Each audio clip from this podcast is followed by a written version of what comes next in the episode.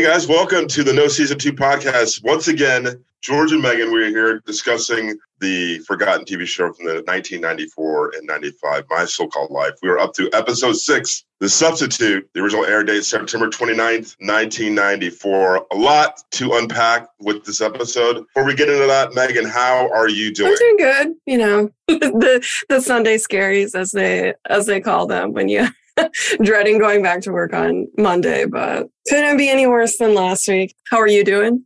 I'm doing good. It's like as as you know, I don't know if the listeners know yet, but uh, I'm a bartender by trade, so the Mondays is not a thing for me because I'm usually lucky. Yeah, I, I dread I dread the Fridays. You have the Friday Fridays and the Saturdays. the weekend scaries. I dread the weekend. Like I'm just like, please don't make me do this. I'm like sitting in the shower, naked in the corner, just like, please don't make me do this. Please don't make me do this, and then I have to figure it out. Uh, I had a very nondescript weekend. I finally put in the AC unit. Mm. Uh, in the front room, which is fine, but I don't know where to put the plants. So, like, the list, I mean, nobody can see this, but like, I'm basically sitting in the jungle, like, because I, I have no other place to put these plants. So I need to redo this Yeah. situation here. Because this is real We weird. don't have any plants. You don't have any plants? No. So my plant, I've got like 15 of them, but they're all in the same spot. And when the AC unit's in one of the windows, I got to put them all in the same spot. Yeah. Like you can kind of see in the Zoom that like there's there's a ton like right like there's one right here. you have a desk plant. on the desk. That plant's massive, so I need to figure out what to do with these plants. Even Gladys, my cat's like, you gotta get rid of these fucking plants. Cramping her style. yeah, no, she likes to like get in them Mm. and like kind of hide. So Meaghan, let's get into it. Episode six to substitute. Yes. Again, at the top, I said a lot to unpack. So, Meaghan, do the honors of giving us the the recap. Last week, I had a prediction that this episode is going to be with the substitute teacher who's kind of pervy and tries to like get with students. I Mhm. was wrong. I'm willing to admit when I'm wrong. Okay. Um, Miss Mayhew, the English teacher and the yearbook advisor, I think, is still MIA from Liberty High School. Has anyone like sent out a search party for her yet? No, I, I think it's weird that nobody has addressed it like this teacher has not been at work for three weeks. like someone check her apartment. Yeah, no, it's like, in a sort of dead poet society turn of events, um, a substitute Yes. fills her place in Angela's English class. Mr. Vic Racine, who is played by Roger Rees, who, funnily enough, before I watched this episode yesterday, I was watching Robin Hood Men in Tights because it was on, oh, the sheriff of Rottingham. yeah, it's on HBO, and I when it's on, I watch it. Mr. Racine is cool, mysterious, wears two different colored socks, mildly foreign, I would say. the actor is Welsh, but his accent in this episode is where is he from? Who is he? I did a deep dive on uh, Roger Rees. He's uh, before he died, he left us in 2015. He lived in America for like 25 years. Little remnants of his Welsh accent Right. there. He turns the English class into a place for self expression and bad poetry. not a lot of good poetry happening in this classroom. Things sort of hit a speed bump when a racy poem is published in the Liberty Lit. Um, it's entitled Haiku for Him. Liberty Lit is the school's literary magazine. Unfortunately, Principal Foster gets his hands on a copy of this. Why they thought that he wasn't going to get a copy of this is kind of beyond me, but he reads it and deems it inappropriate and bans the magazine from being distributed. Mr. Racine quits. He's not fired. Let's set the story straight. He quits because he was presented with a subpoena from his ex-wife for failure to pay child support, which is a little bit of a shame because he's basically the only person so far in this entire school, town, state that has discovered that Jordan Catalano cannot read. Angela, she finds out this information from her parents because her dad went to the principal to kind of, I guess, back up Mr. Racine. But then he finds out that Mr. Racine's a little bit of a deadbeat dad. And they tell Angela she goes to Mr. Racine's apartment and confronts him as he's leaving. And he calls her Amanda because he doesn't know her name, which is, I think, clicks for her that he is not really the person that, that she thought that he was. Mhm. She originally thought that he he was an adult that she could look up to. Not really the case anymore. In the end, Angela ends up making copies of the literary magazine on her own, well, on the school's copier, and starts handing them out. Ends up in the principal's office. They call her parents. She almost gets suspended, but the principal doesn't suspend her because he's like, Mr. Racine was a bad influence. This isn't your fault. Angela wanted to prove something to others and I think to Mhm. herself and she couldn't even she couldn't even get in trouble for it. Right. We end with a voiceover of her reading the gingerbread house poem that she had written in class. So like you said, a lot to unpack. My first question to you, and I've got a lot of questions for you, but my first question to you is this a good episode? Is this a good episode? Um well, yes and no. Okay. yes and no. First of all, I don't know if you've ever experienced this, but I have literally never experienced a substitute teacher coming in and changing my life. I don't know if I've ever had a teacher change my life. Yeah. It I, I was the Jordan Catalano of school. I was like, uh, sure. It was a very, I mean, we have, you know, Dead Poet Society, we have Dangerous Minds, we even have 90210, like a, a teacher that comes in Mhm. and changes changes lives. I would like to meet the person where this like substitute has come in and they have a whole new worldview after having this substitute. right. Even even Patty says it's like substitute teachers supposed to have unpro- unpronounceable names and bad haircuts. It's a good episode in the sense that I think Roger Rees is good in the role. He's acting his heart out in this role. Eh, it's a little like tropey and Sure. predictable a little bit. When I first watched it, and this is weird because I usually watch the episode on Fridays and I watch it again on Sundays when Mhm. we record. This one I actually watched yesterday and then watched it again an hour ago. I liked it. I liked it more the Mhm. second time because at first viewing I was kind of like, meh. Uh, uh, even like the, the parents say this, or she says to her parents, "It's like this isn't a war protest or civil rights. This This, is all I got." got." Yeah, yeah, yeah. And she couldn't even she couldn't even be really like arrested peacefully protesting, which is Correct. Yes. I think what she wanted in a sense. Because there's a part where she compares not being able to, well, I think she got this from Mr. Racine, not being able to distribute the literary magazine in school was the same as Nazis burning books, which, which oh yeah. like no, I mean not, like I not really that comparable. Like your principal not Yeah. letting you run objectively a bad poem, but also like a racy poem is not fascism at its finest, right? Yeah, no, I mean, like, I, did- I think I get did like a full body Yes. eye roll, like along with the parents. Like for the for the one side Yeah, I watching the show, with- like I side with the parents here. I was like, Graham's not all bad in this episode. There, is- there is a grand moment at the end, and we'll get to that.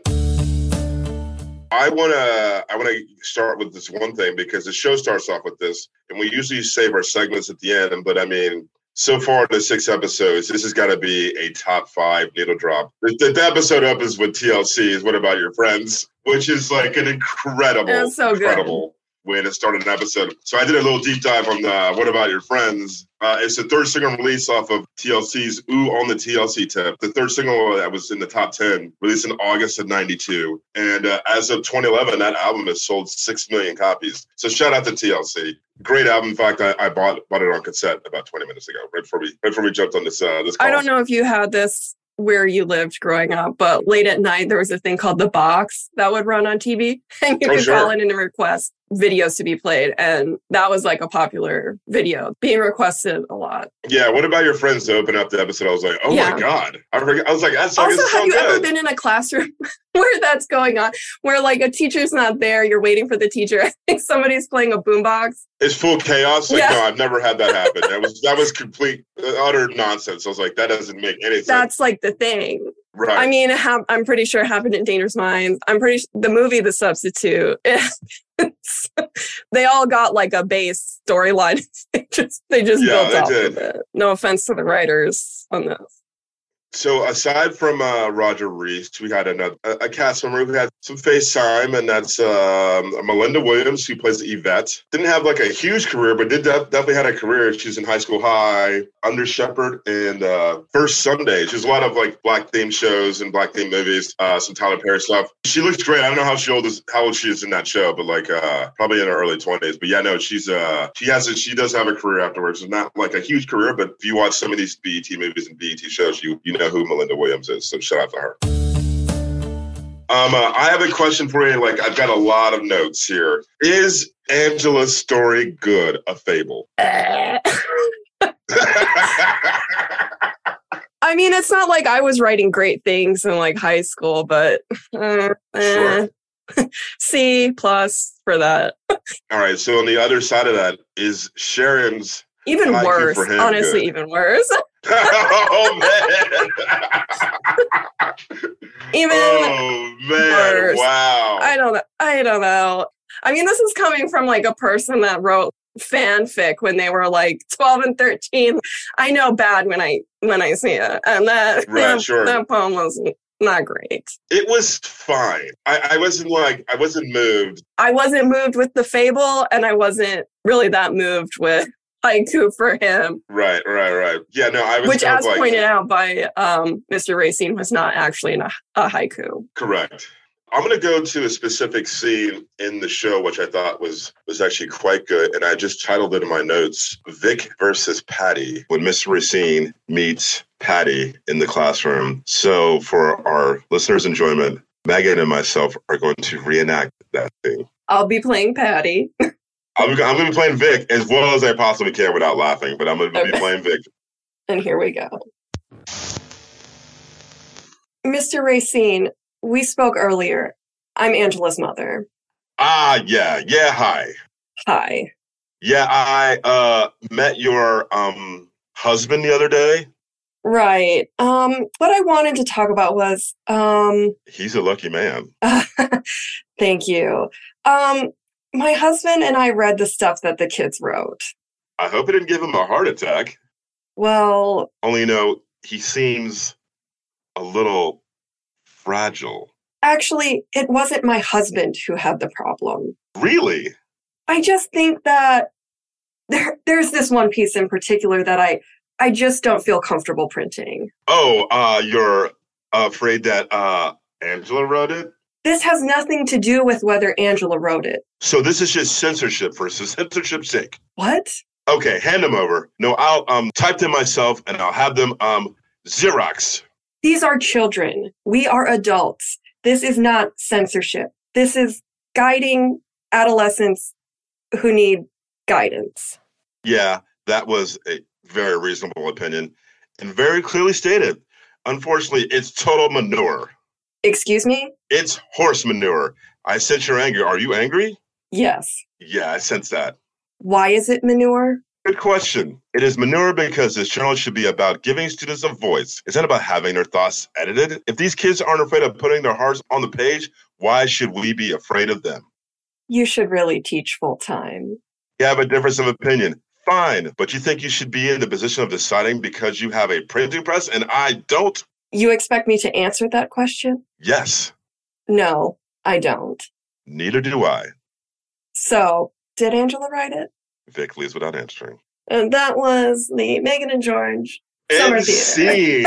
I think we should be active full time, just reading that scene Yeah. over and over. maybe I can get maybe I can play a corpse on Law and Order SVU. I won't be a scab. I want to play. If I was ever in an episode of Law and Order, I want to be the dude that's like, "Yeah, I think I saw her." Um, that person who says that. Yeah, I think I saw her and then go into a very long and elaborate story about how you saw them. yeah, I love that scene. that is that is one of uh, my favorite scenes ever. Uh, well, not ever, but like uh, in the, my so-called life, it's really funny. She kind of worked herself into a shoot. And she, She really did. and then Vic drops an elbow. Only you know he seems a little. Which not wrong. it's like so not wrong. Very perceptive um, of Mr. Racine. incredible, incredible minute. That was- that was probably there. I was like, the best shit. scene of the episode. Totally. Like I, I, I when I watched it, I was like, all right, let me fucking watch this shit again. That was awesome. I think we have to obviously talk about Jordan. okay. So I have to disagree with one thing Mr. Racine said about Jordan, which was that's a smart kid right there. And it's like, mm, he's not, he's not bright. And I'm not No. saying that because he can't read. I'm saying that because he's not bright in general. Well, I think usually whenever this has been in years past, like not years past, but this has happened before. Like whenever a student is discovered that they can't read, it's usually because they have some sort of role to play Mhm. at the school or whether or not it's a university, whether they're like an athlete that's just incredible at, at, at the sport that's able to generate money for. There is no reason why he should not be able to read in high school if he's not contributing in some sort of way. And I know that's a little flippant, but like that's an odd thing for him not to be able to do and just be Jordan. I have to agree that it's mind blowing that nobody had detected this before. That it took it Right, took no, this it's really substitute coming in and being like this kid barely knows what an adjective is. Yeah, no, I think it's that that's of plot points or like I guess decisions that the writers room made. I was not a fan of that. I mean, of like maybe discover there was no way he could have gotten that far because he's supposed to be two years older than the rest Have they considered why they're holding him back? Right, right, right. It's like there's no way he could have gotten that far and not been like I don't know the star running back on a football team. 'Cause that's what usually happens. Yeah. like, they get pushed further along because they're able to generate money for the school. He's not. He doesn't seem emotionally smart. His EQ No, is no, not no. high. He's- His IQ is apparently not high. I think it's in the show for a way for like Angela and him to connect somehow, but it just seems they could have chose something different. They could have chose something, something that didn't seem like glaringly how the hell did he make it this far in high Right. school and be held back and nobody questioned why he was being held back and just kept shoving him along and i'm i'm sure it's happened but it just seems weird Yeah, no, I mean, like, I think from what I remember watching the show 30 years ago, is like, I think it's we're gonna find out that Jordan is just i think that's the next episode yeah, I think that is the next episode. So I want to discuss one of the things that like that I do is like whenever I watch a TV show in which they say like dates and times and years, I want to make sure that they Mhm. got it right. Angela's like I had to hear all these boring stories about the 60s. So like what I did was my thought process was want to make sure that like the timeline makes sense. And it does. Angela would have been born in 1979, making her 15 years old in Mhm. 1994. Her parents seem like people that probably had kids in their like 29, 30. So in 1960, her parents probably would have been 11, and by 69, they would have been 20. So all that tracks out as far as hearing stories about protests blah, i blah, also blah. have a hard time believing that her parents had stories That's that was the other thing I was kind Especially of like. mm. because later in the episode, they sit Angela down and say, You have to pick your battles. Not everything's worth fighting for. You have to compromise, which isn't like a very progressive viewpoint, I guess. So it's like, were, right. were they picking their battles on like civil rights? Yeah, and like exactly. the war in Vietnam? Like, what were these battles that they were picking? Correct. because he would have been of age to have served in Vietnam. Was that a battle? It was like I I don't know. It was, but like uh, it tracks as far as like where the ages of uh, the people would would matter. I'm gonna ask you uh, like a kind of a weird nitpick for me. If in essence Vic, whatever his name is, Racine, is on the run from the law, basically. If you're on the run from the law in another state, would you have your name listed in the No. phone book? I found that pretty fucking hard to believe when she went to go find. I was like, where But he also, lived. how long has he been It was like, I there name in the that he would book. get his name in the phone book? Because doesn't the phone book, we're taking it way back. Does- Didn't the phone book only come out like once a year? I think it's once a year, but why would you have your name listed in the phone book if you're already on the run from the law? So I think we also need to talk about when we're we're jumping all over the place, but we need to talk about when Angela goes to talk to Mr. Racine at the like the end of the episode to Mhm. confront him. And he says there's there's a couple of truths. There's the truth Mhm. that he left his that he left he abandoned his family, he left his wife. Then there's the Mhm. other truth that his wife is better off. He escaped he escaped the prison that he built. In the words of Creed, he built his own prison. he hated being married, he hated being a father. He thought that was a prison that was stifling for him. He bounced. Just because you Mhm. do that doesn't negate any obligation you have to like taking care of your kid by like sending money or something. Right. I I don't know. Just because you were having a bad time in your marriage. This is why I thought the episode was like a, like it was better the, second time because the first time I just focused Mhm. on that part and I was kind of like, ugh, I mean, I focused like on what's, the first and the second time I watched it. if we're gonna like flip the roles or something, people would be way Mhm. more upset if a mom abandoned her family because she was like, right. there's two truths. Yes, I left my husband and my child. And the second truth is that I escaped this prison that I built for myself, which was a, a marriage and family. People would be like way more upset about that than, They'd be like, what the fuck yes, is wrong with this than woman? I guess a dad just being like, peace out. like, like, I'm Yeah. this ain't for me no more. I thought I thought the episode should have ended when he uh, when the kids Yes. chase him uh, when he's like on his way to school. That is like that could have been the end of the episode. That is the, the Robin Williams and Poet Society. The kids are carrying like that. I mean, that's the end of the episode. It was weird that it goes on another ten more minutes. This episode felt long because It felt long. he leaves. long. Principal Foster comes in, says he's gone. Angela, Ricky, Rayanne. First of all, Rayanne and Ricky weren't even in that class to begin with. in that Rayanne class. showed up because she another- heard the teacher was hot. She had to like, Yeah, Ugh. which is another nitpick. and Sharon, they all run after him and they were like, Is it true? Were you fired? And he says, You could say that. It's like you actually couldn't say that because you quit when you were presented with this information that they know that you owe child support. You couldn't even like be honest Right. to these kids that you knew for like, I guess, two days or something. Two weeks. Two weeks. Because uh, you find out at the end he was only the, the uh, substitute for two weeks. I also thought when they were like shouting at him from the window and he raised his fist and like, Ugh, come on. Give me a break. You weren't protesting. Like, I'm just No, no, no, no, no. I mean, like it's the, the episode is fine. It, and like I said, it did get better the second time. One thing that I like, I put a star on that I thought was very interesting and possibly, I don't know, something we should be looking at in the future. Uh, when Graham says to Angela, that's something that I would never Right. do. I would never. fuck off, Graham. And so I'm like, I don't know. I just I was like, I put a star, but I was like, you sure about that, Val? Maybe he know, wouldn't man. abandon Angela, but he'd certainly abandon Danielle. They pay zero attention to her. Also, when Patty and Graham have all the poems because they're supposed to print them and they come across the haiku for him poem, Mhm. Graham reads it and then Patty reads it. And then they are like, is this Angela's? And Graham is a little too into it, thinking that it's Angela's, right? Did I like read too much into that? Because I hate Graham. No, I mean, like, I feel like this is like a. I, I- it wasn't a weak adults episode. Like, uh, I feel like the adults in this episode were, were all very, very compelling. Like, Even uh, Principal Foster, but that were actually was actually all pretty good. Usually, we have like a wet blanket adult, and uh, and Graham was really trying. It's like, I guess I'll guess I'll cancel pool with Neil. I'm like, I have to take care of my kid. You want me to? You want me to take her to go sell Girl Scout cookies? Ugh, I'm a dad. This blows. Yeah. yeah, he's he's actually deeply thinking is like, I think that Vic may have been on to something. what a great idea that guy had. Um.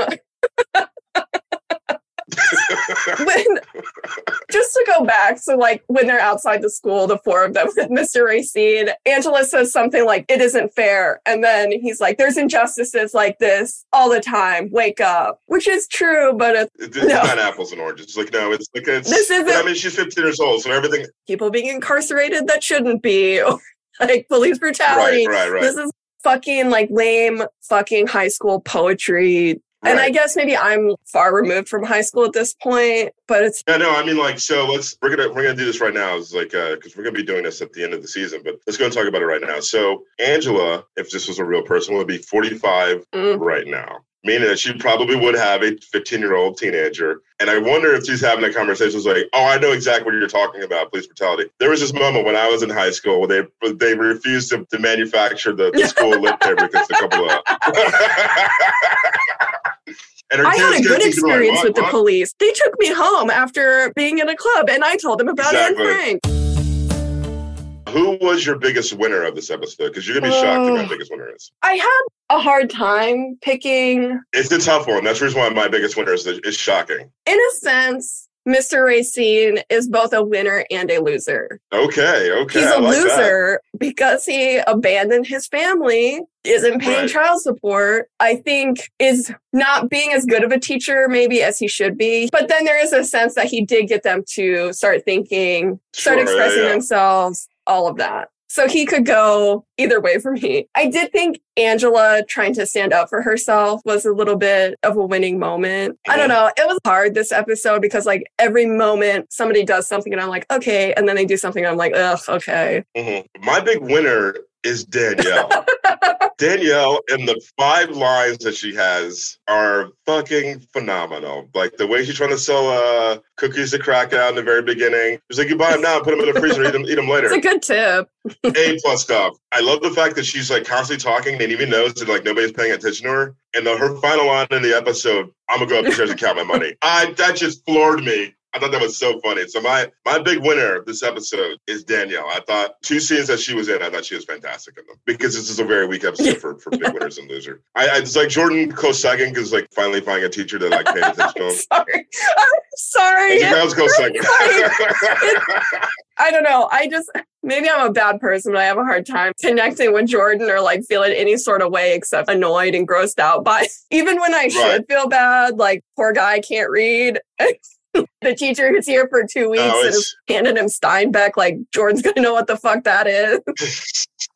It's it's just a lot. uh, so you said your big loser is uh is you gonna get big loser? to I don't know. See, I don't know. There's a lot of losers. Rayanne's a loser because she wanted everybody to think that she wrote haiku for him. Principal Foster's a little bit of a loser because he is being kind of like uptight, but he is a principal and an adult and would have to answer to parents who had a problem with Mhm. with that kind of. He also dropped the elbow on uh, on on Vic Racine. So Um, Brian Krakow's a fucking loser because Racine gives Angela a ride home, and Krakow's like, "Oh, do you just get in anyone's car? Oh, did you do something with Yeah. him? Fuck off." yeah, I mean, and that's the reason why he's my big loser. Uh, I mean, scene, yeah, sure, he did know that Mr. Racine was a degenerate, but Yeah. not for the reason that he thought. Oh no, I mean like he's constantly trying to be like the nice guy, and like even at the end when she's passing out the lit, it's like uh, I can help you pass him out. I go on the, on the second Probably floor. gonna put him in the She's trash. like, you'll get suspended. Yeah, no, I mean, like, so, like, he's Brian Krakow was was. I did big, like how Mr.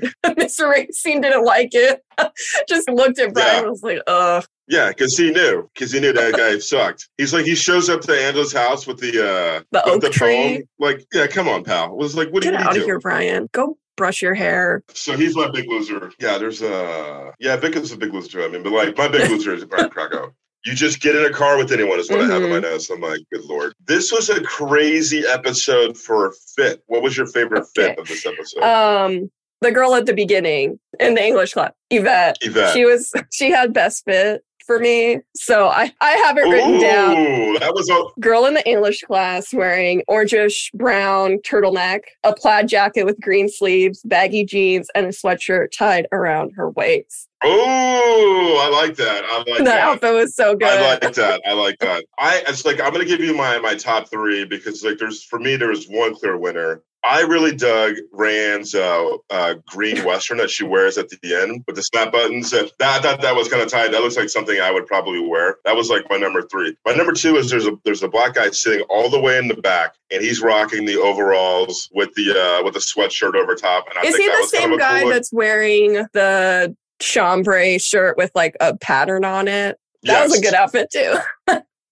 Yeah, that was a good outfit too, because it's like I show him later on. But my number one is pretty much our Lord and Savior on this TV show, which is Ricky Vasquez. The tan overalls over the the sunflower shirt. Yeah, I love that. Was he wearing an AIDS ribbon also? I, I thought that too, and I was like, and I had that in my notes. It's like, is he? I have that AIDS in my notes as It's like ninety four. Are we are we wearing AIDS ribbons in ninety four? That's and I, I meant. I mean, we up in my must notes, be because I don't completely think they would have invented it just for just for Right. those. because it's right on the, his uh, his left side, and you can sort of see it. The outfits that he's worn this season, that's got to be one of my favorites. And it kind of goes along with TLC because that was kind of how They they, got the down with the condoms and- overalls and, like that. yeah, yeah, yeah. yeah. No, so I, Ricky's my my my big big fit winner as far as this episode. I think goes. another I- outfit was Angela's long sleeve green shirt with the sleeveless plaid shirt over it. I like that Right. as well. I'm trying to like diversify from Ricky because I would just give Ricky every week. So I'm going out of my way to find background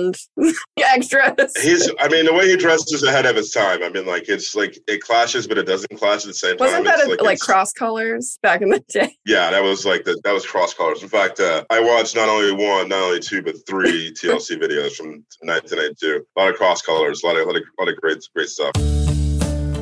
All right, we are a third of the way into the TV show, and of course, we've got a lot to get to. What is your predictions going forward for episode seven? you kind of already know a little bit where I think Angela realizes that Jordan's like dyslexic or something and that's why he can't read. But I'm curious to know if Graham tells her when he went to go pick up the poems for Oh, sure, yeah, yeah. printing them, he sees Mr. Racine talking to Jordan. And that's when Mr. Racine is like, it really pisses me off. Nobody has figured out that this kid can't read. And I'm wondering if, does Graham know that's Jordan Catalano? And that's kind of a cool, like, little detail. Like, maybe Graham can identify with Jordan. Graham can't read either. Was also dyslexic. That's why Patty runs the printing shop. and he works for Patty. Uh, I hate Graham. It was so funny. I started choking. yeah, Graham sucks. Um, my prediction going forward is I feel like whenever the beginnings of a relationship that may or may not have happened with uh, with Jordan and Angela, I think we finally get to see something with the two of them. Okay. Because, like, Uh, go ahead. It's gonna be like she, she's obviously gonna be way more into him than he is into her. So I'm not looking forward to that because that's painful to watch. I mean, but it's like it's like it's weird to have a high school show and Yeah. having like the only thing we've had is like oh, this that weird encounter they had in the car. Sexual assault, and. Sharon, yeah, sexual assault, and then Sharon's relationship, like, and we know Sharon's getting And busy. for you, Brian and, and Ricky. and Brian and Brian and Ricky. Can we get some Brian and Ricky love? I'm Hello. wondering because it's been a long time since I watched. Are we going to see kind of a redemption arc for Brian? Because like I don't know if I don't know if they're writing him in a way that the viewers identify that he's annoying and a loser and a creep, or if they're writing him in a way that we're supposed to like him.